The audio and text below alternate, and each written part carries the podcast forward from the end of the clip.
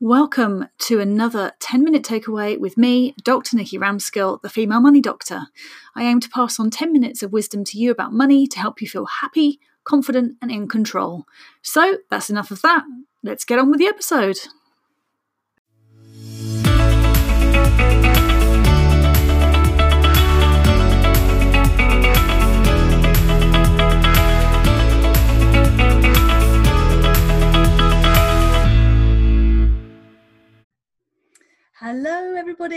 And in this session, I wanted to talk about what you could do with a lump sum of money.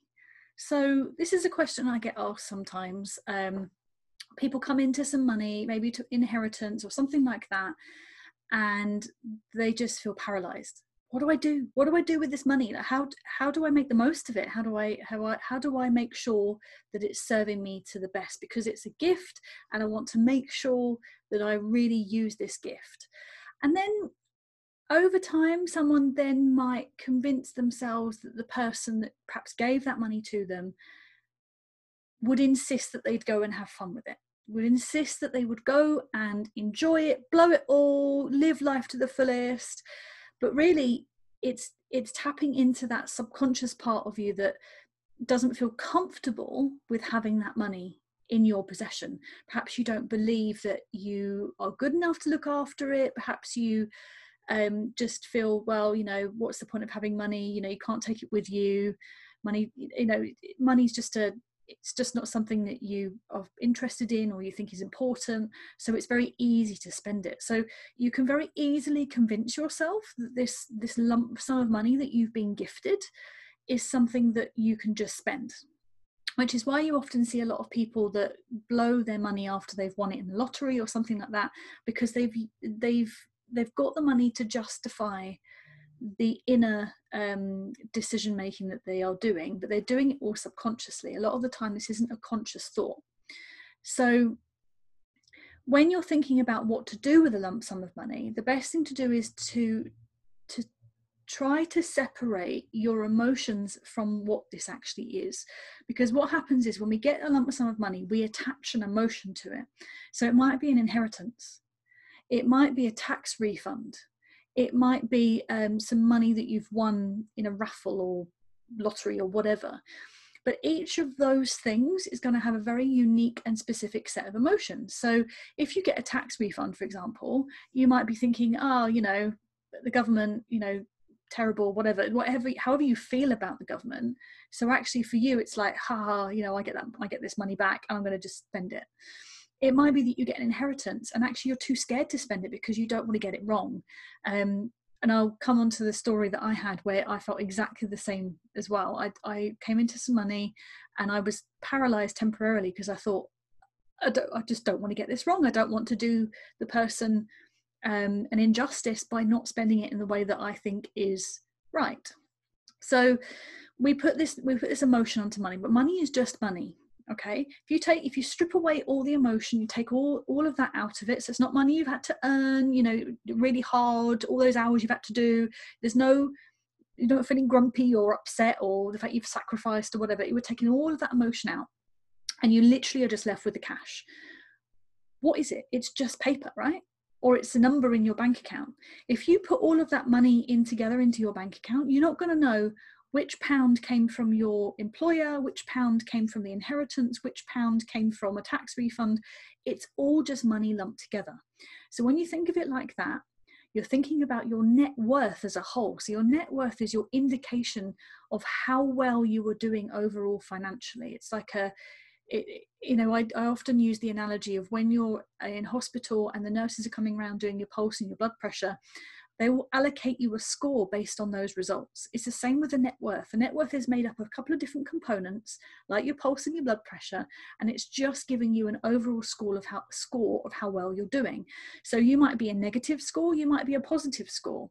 But that's what I mean when I say lump all your money in together, because it's just an overall indication of your net worth there is no meaning in that there's no emotion in that or there shouldn't be any emotion in that and then once you've decided, once you've put that into context of it's just money that lumps in with all the other money that I've got, you then think, okay, how is the best how is it best for me to to do this?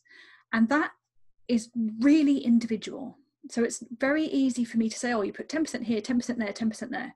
But actually it comes down to you and your unique set of circumstances. Where are you on the stage of wealth are you on rung number 1 which is all about not being able to bring in enough money to make ends meet? Or are you on rung number 5 where you're looking at investing?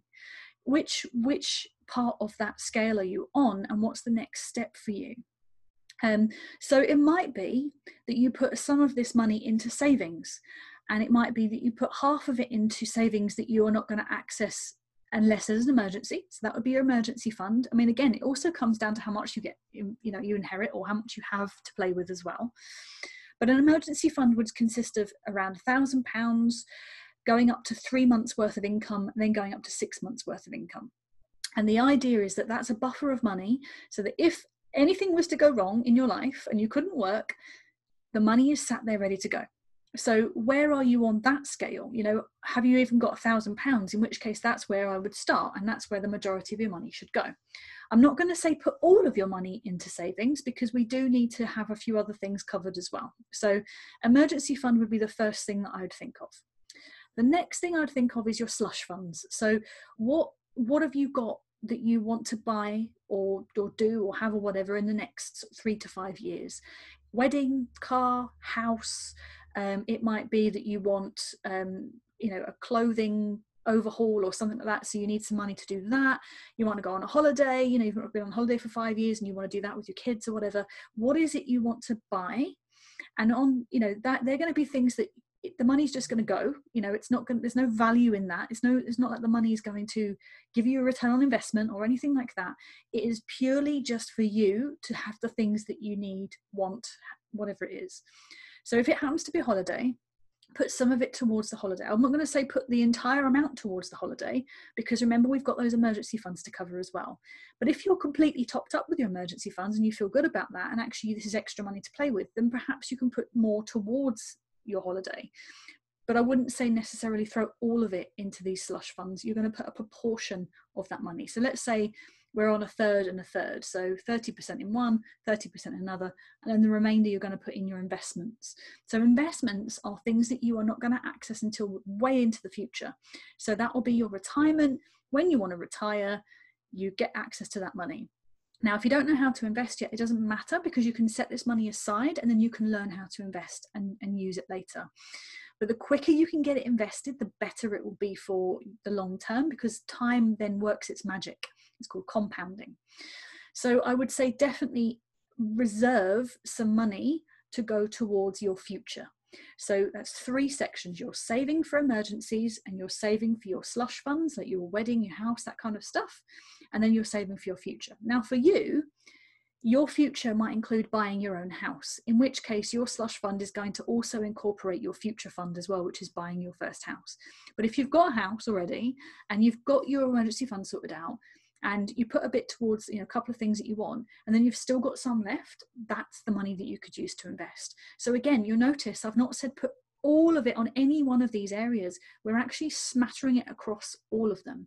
So when you're thinking about your own situation and the money that you've got you're going to take the emotion out of it and you're going to look what do i actually need right now? Do I need do I need that emergency fund set up? In which case, that's your priority do I need to get my future retirement fund started? So I need a pension because I haven't even got one yet. Ah, that's where you start. It might be that actually you need a break. It's been five years. You're like, oh, I, I haven't had a holiday. I need a holiday. Fine, but don't put all of it onto something like that because that in the future is not going to give you any kind of benefit. Yes, it's going to be a lovely memory, but it's not going to help feed you and clothe you and keep the roof over your head for when you're in retirement and you're not earning money anymore. So I would seriously consider holding some aside and using that for your future. And if you just feel comfortable putting in premium bonds for now, just do that. But I would definitely look at starting to invest as a way of building a fund up. But again, find some support for that. Come and find me in my Facebook group, the Female Money Doctor um, which is if you just type that into Facebook, you'll find that. I've got the femalemoneydoctor.com website, which has got loads of resources and blogs you can have a read of. And you can also book a 15 minute chat with me and we can actually look at this strategy for you so if you're not sure where to go sometimes it helps just to have somebody to have a you know an overall discussion with just to see where you're at so if that's interesting for you i'll make sure that all the links are available for you um, but yeah i hope you enjoyed that i hope that was something to think about um, but that's my 10 minutes done, and I will catch up with you again in the next one. Take care. Bye. And that's it. That's 10 minutes done. So I hope you enjoyed the episode and you gained something from it. If you have any ideas for topics or you want to make any comments, then feel free to email me info at thefemalemoneydoctor.com. Or if you really want to, which would be awesome, come and find me in my free private Facebook group on Facebook so we can um, carry on the conversation. Um, just when you're looking for the group, just type in the Female Money Doctor and you should be able to find me. Any problems, let me know by email. Take care, have a good day.